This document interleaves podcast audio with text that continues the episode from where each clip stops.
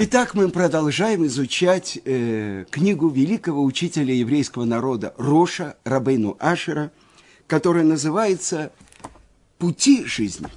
И вот то, что он говорит. Это четвертый день. Не забывайте Творца, давшего вам жизнь, помните о нем на всех ваших путях, ведь он всегда рядом с вами. И это то, что мы накануне Песаха должны вспомнить. Ведь э, есть у нас, как объясняет Рамбан, множество заповедей, связанных с выходом из Египта. Больше того, то, что я слышал от Гаона Рамойши Шапира, что память о праведнике была благословена, он говорит, что все основы нашей веры мы получили при выходе из Египта. Десять казней египетских, это 10 уровней нашего полагания на Творца, все то, что отрицали египтяне. Первые три удара, чтобы ты знал, что я Творец. Вторые три удара, чтобы ты знал, что я Творец на земле. Последние четыре удара, чтобы ты знал, что нет никого подобного на земле. Итак, 50 раз написано в Торе «Ицият Мицраим». И в большинстве случаев переводят это «выход из Египта». Но грамматически это неправильно. На самом деле это выход Египта из сердец евреев. И это то, что мы должны передать нашему сыну в пасхальную ночь. Рабами мы были в Египте, то есть мы были рабами Египта. И великими чудесами и знамениями Творец нас вывел. С чего же начинается этот выход? Первый Раши на Пятикниже, он э, говорит, сказал Рав Ицкак, нужно было бы начать всю Тору с первой заповеди, которую мы получили, еще находясь в Египте. Месяц – это для вас начало месяцев, первый он для вас у месяцев года. Но хотел Творец рассказать о силе своих действий, чтобы сказать своему народу и дать ему наследие народов. Что если скажут эти семь кнанских народов, вы грабители, вы пришли и забрали у нас нашу землю, ответьте им, тот, кто сотворил мир, он ее дает кому хочет, у кого хочет, он ее забирает, кому хочет, дает. И тут же первое слово пятикнижия – «берешит». Раша объясняет «бишвиль решит». Ради двух начал сотворил Творец небо и землю. Какое же первое начало? Первое начало – это начало моих путей. Это святая Тура. А дальше – начало моих посевов – и это мы с вами, это еврейский народ. Ради того, чтобы еврейский народ получил Тору и жил по ней, сотворил Творец небо и землю. И здесь мы должны остановиться и понять. Первая заповедь, которую получил еврейский народ еще в Египте. Аходеш азе лахем рош ходашим, ришонгу лахем леходшешана. Месяц – это для вас начало месяцев. Первый он для вас у месяцев года. В чем же открытие? Что мы начинаем отсчитывать не как все другие народы, как отсчитывают свои дни европейские народы. Шана – это год, 365 дней завершается там, где мы были в той стране, это 31 декабря, бьют кремлевские куранты, первый секретарь ЦК говорит «С Новым годом, дорогие товарищи! С новым счастьем!» Как будто нам не хватало счастья прошлого года. Так вот, этот мир, который идет по солнцу, и говорит самый мудрый человек мира, Шломо Амелех, восходит солнце и заходит солнце, и нет ничего нового под солнцем. Шана, лешанен – это повторять. Год, еще год, еще год. Бум! Проходите, товарищи, становитесь. Один раз мне случилось быть, э, провожали одного моего родственника, не еврея, в Москве. Это место называется крематорий. Самое страшное место. Первая заповедь – обновление Луны, освещение Луны. Ходыш – это месяц, но в нем заключена корень, заключен хадаш, новый. Ну что нового? Давайте посмотрим. Сначала появляется луна как ресничка. В середине месяца она как круглый э, блин на небе. А потом опять становится как ресничка. И самый мудрый человек, он говорит, я факель вона, красивая, прекрасная, как луна. Что в этом блине прекрасного? И объясняют комментаторы. На самом деле у луны нет своего света. Она только отражает солнце, свет солнца. Еврейский народ, он сравнивается с луной. Мы находимся в этом мире, чтобы через нас отразился свет Творца мира. Чтобы свет Торы, который мы постигаем, э, освещал мир. А наши мудрецы в Талмуде говорят, что наш мир похож на ночь, на тьму. Но давайте посмотрим. Ведь народы мира, как они отсчитывают? По солнцу. Когда начинается день? С первым восходом, э, с первым лучом солнца. День, ночь, день, ночь. Но давайте обратим внимание, как написано в Торе. В Торе сказано «Ваи эре, ваи бокер, Йом и хат, Йом шини, Йом шлиши и так далее. И был вечер, и было утро, день один.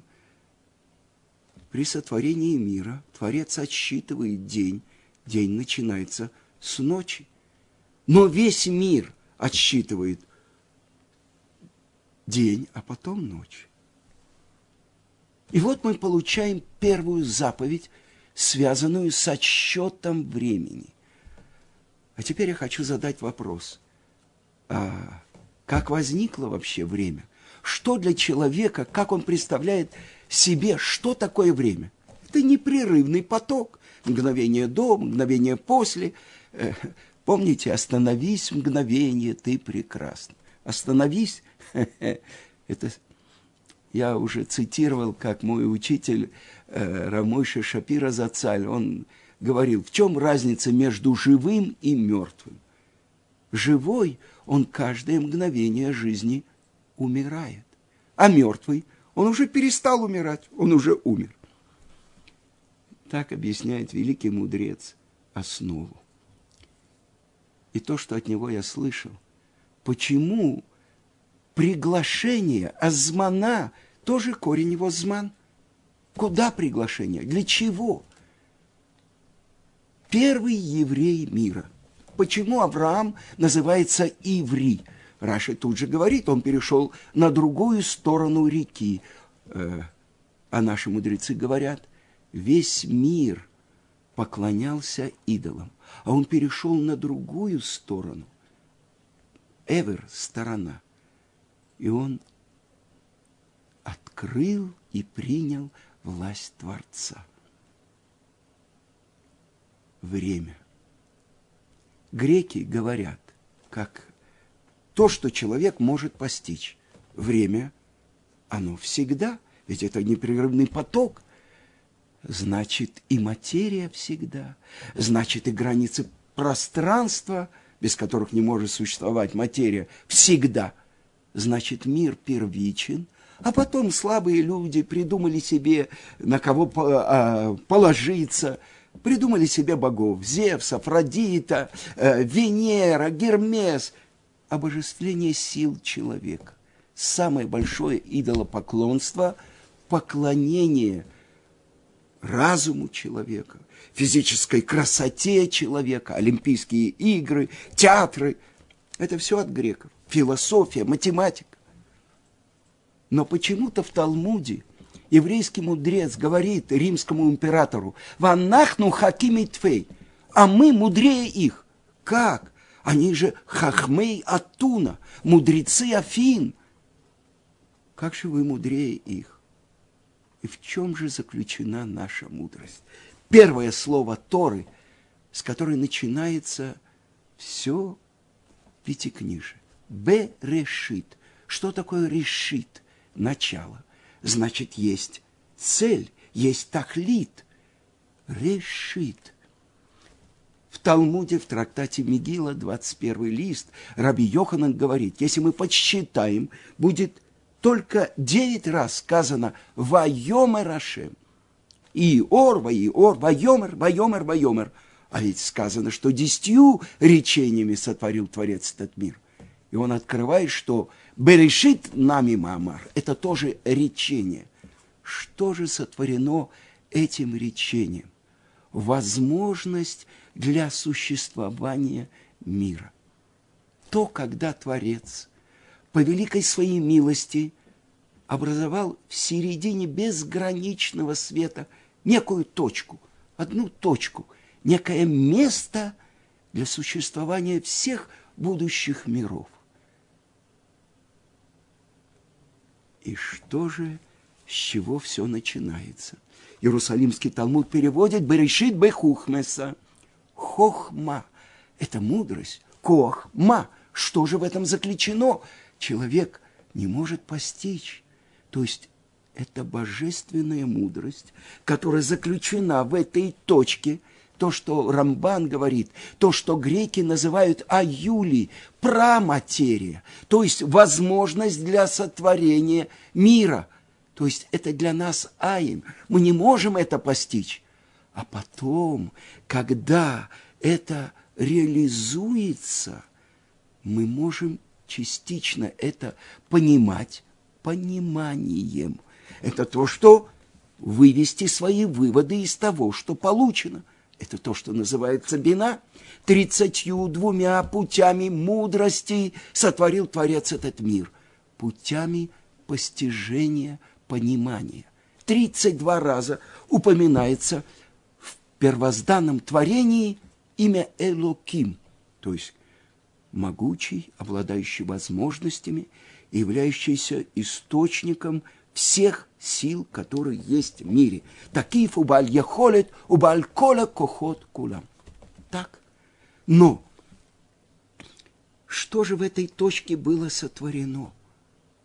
Открывает Гаон из Вильна, Берешит, то есть есть какое-то начало. Значит, есть что-то до того, как было это начало. А потом идет продолжение.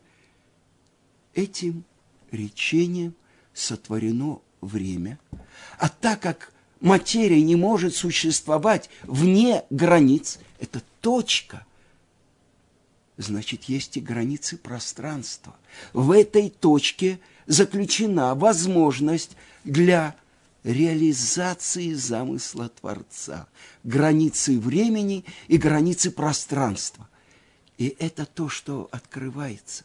Ведь до этого было что-то, и после этого будет реализация этого замысла. Это самая маленькая буква, буква Юд, с которой все начинается. Но до этого над буквой Юд есть запятая, которая указывает наверх. И есть запятая, которая спускается вниз – то есть, как будто здесь есть юд, это замысел Творца. То, что Раши говорит в Торе, «Аз яшир Моше», тогда воспоет Моше. О будущем говорит эта буква. Яшир, э, ясе.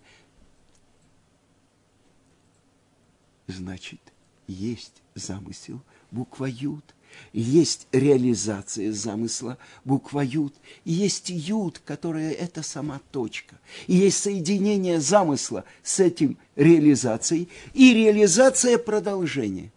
Две соединяющие. И так получается буква Юд, числовое значение 10. И так получается 32 пути проявления Творца, реализации замысла Творца – Итак, мы мудрее их, потому что мы знаем, что Творец сотворил время. Это начало времени. И вот мы открываем. Когда Творец сотворил мир, для этого откроем то, что написано в трактате Роша Шана. И это э, Юд Амудбет. И здесь приводится спор Раби Лезера и Раби Йошу. Раби Лезер говорит, в Тишрей был сотворен мир. Наши працы родились в Нисан, Ицкак родился в Песах. А Раби Йошуа говорит, нет, в Нисан сотворен мир, в Нисан родились наши працы, в Песах родился Ицхак. И, казалось бы, это полное противоречие. Объясняет это в 26, 27 листе э, э, Тосвот, если мы говорим Роша Шана, сегодня сотворен мир, сегодня мир судится. Э, так как же мы можем сказать, продолжает э, Раби Ушуа и говорит, в Песах мы были освобождены, то есть в Нисан, и в Нисан мы в будущем будем освобождены. Опять непонятно. И объясняет это Тосвот, и это внук Раши. Рабейну там он говорит. Аллаль Махшабуа был замыс, замысел первичный Творца сотворить мир в Тишрей, а практически сотворил его в Нисан. Тогда Элеве Эле Дивре Элоким Хаим и Раби прав, и Раби Лезер прав. Но почему? Э, ведь Творец то, что он замыслил, он тут же реализует. Почему было такое? Это то, что открывают наши святые книги. Хотел Творец сотворить мир по мере суда, увидел, что мир не может существовать, присоединил к нему меру милосердия. А, что это значит мера суда? Если человек нарушает хотя бы одну заповедь Творца, он тут же отсекает себя от источника жизни, от Творца. И тогда это тоже я слышал от Гаона Рамыши Шапира, что праведник, память о нем была благословена. То, что он говорит, тогда сама мера суда – требуют, чтобы присоединили к ней меру милосердия.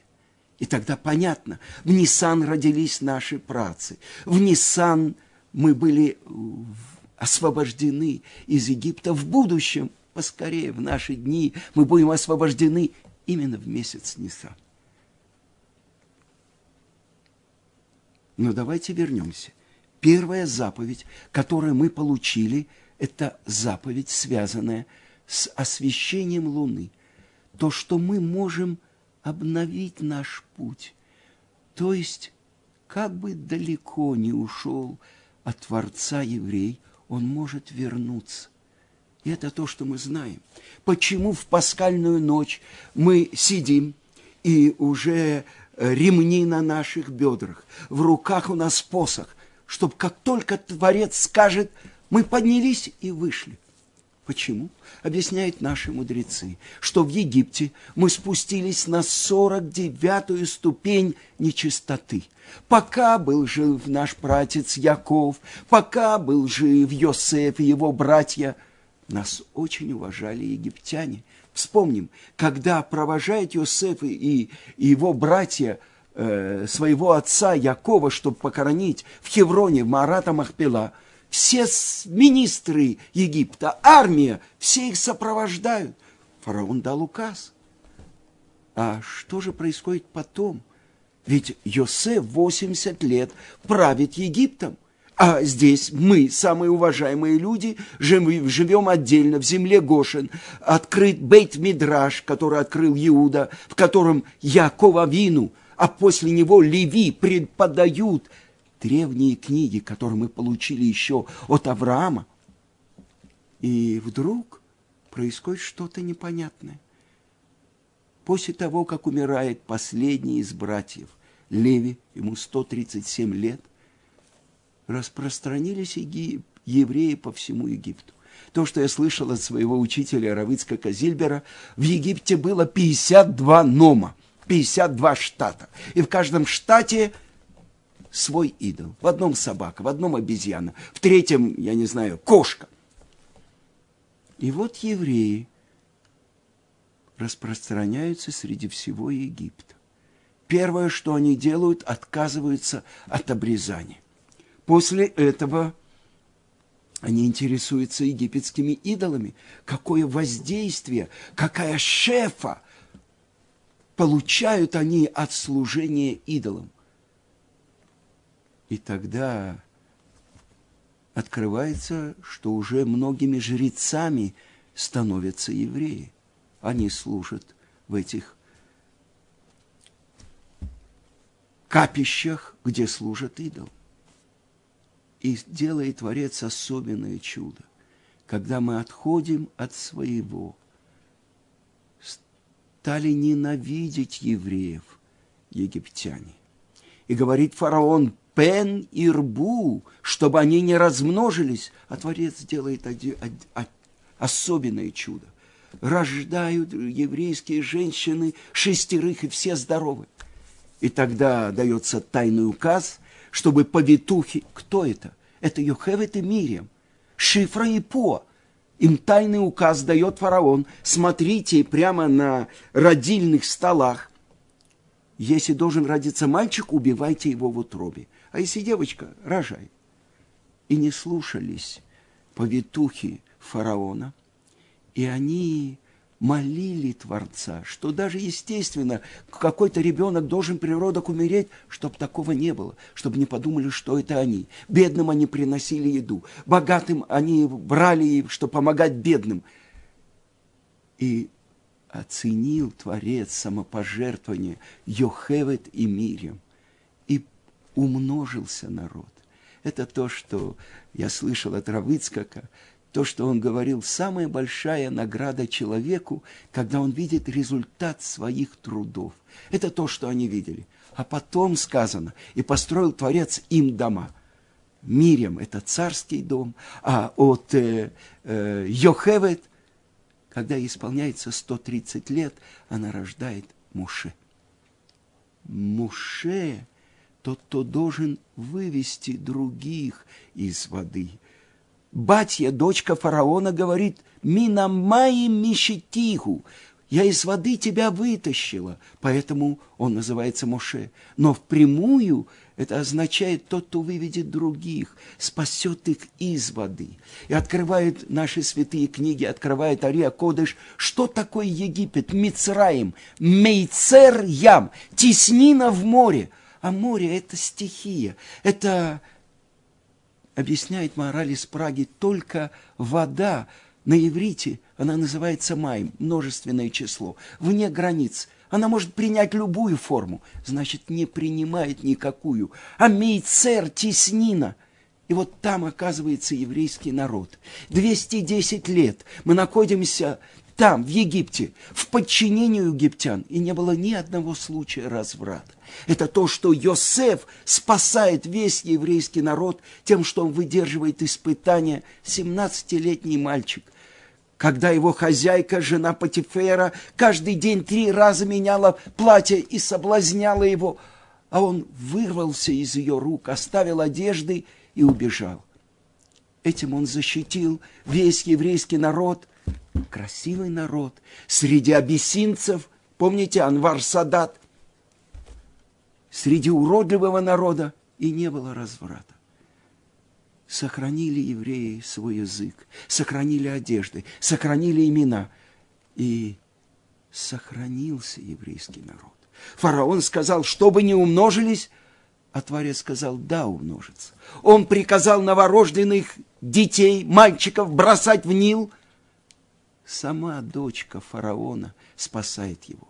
Его мама родная получает зарплату от дочки фараона за то, что она кормит своего сына. На коленях у самого фараона растет Муше. Так Творец надсмехается над теми, которые выступают против него. Итак, обновление.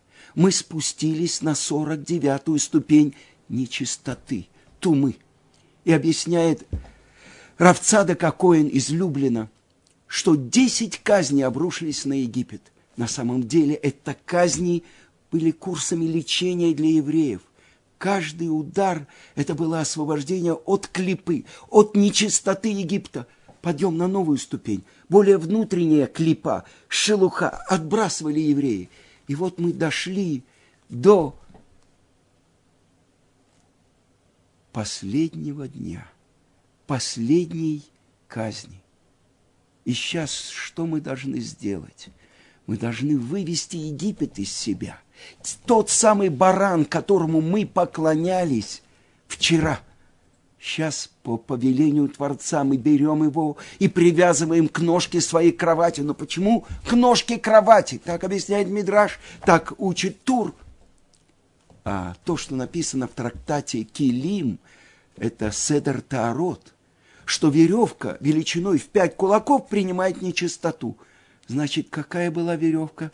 Четыре кулака. Почему? Чтобы этот барашек спал под моей кроватью. Я на кровати, он под, там, где мои ботинки. Чтобы я унизил его, чтобы я освободил себя от этого идолопоклонства. А потом, четырнадцатого, я беру его и режу, и должен помазать косяки и перекладину своего дома, потому что это мое освобождение от власти Египта. Но есть еще одно условие. Дальше я полностью должен его на вертеле жарить, и это будет пасхальная жертва.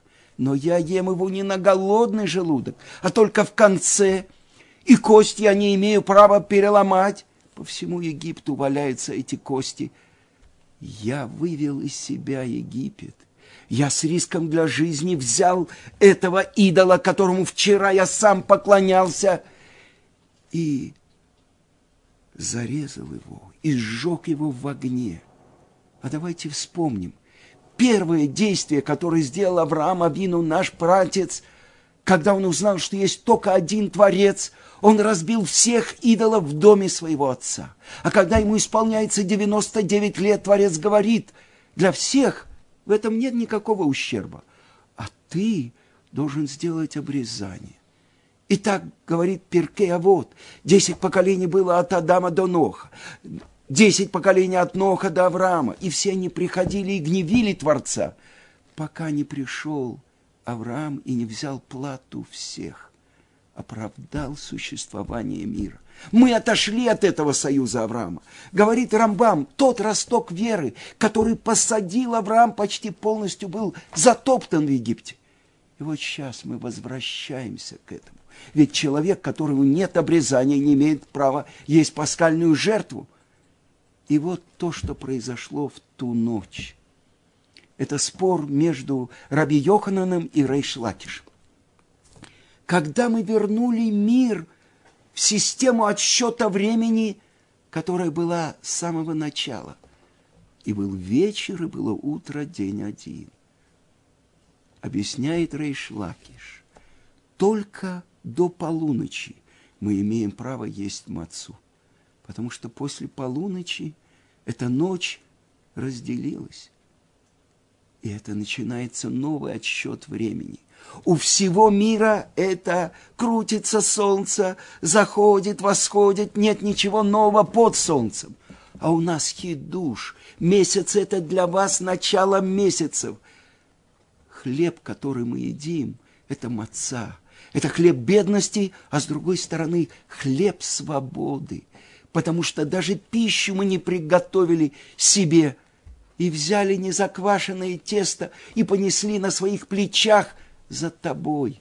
Я помню тебе милость, которую ты мне сделала, когда ты пошла за мной как невеста, в землю не колосящейся. Так говорит пророк Ирмияу. Хлеб свободы. Когда в пасхальную ночь мы едим вот это вот количество, как раскрытая ладонь, мацы – это антибиотик свободы. Мы выходим на свободу – за Творцом, который у горы Синай скажет нам, «Бни Бехури Исраэль». В ту ночь, когда гибли первенцы Египта, которые сравниваются со слами, Творец нас спас. Это Песах, Пасах, перескочил. Мой сын, первенец, Израиль. Это мы с вами. Радостного и кошерного вам Песака.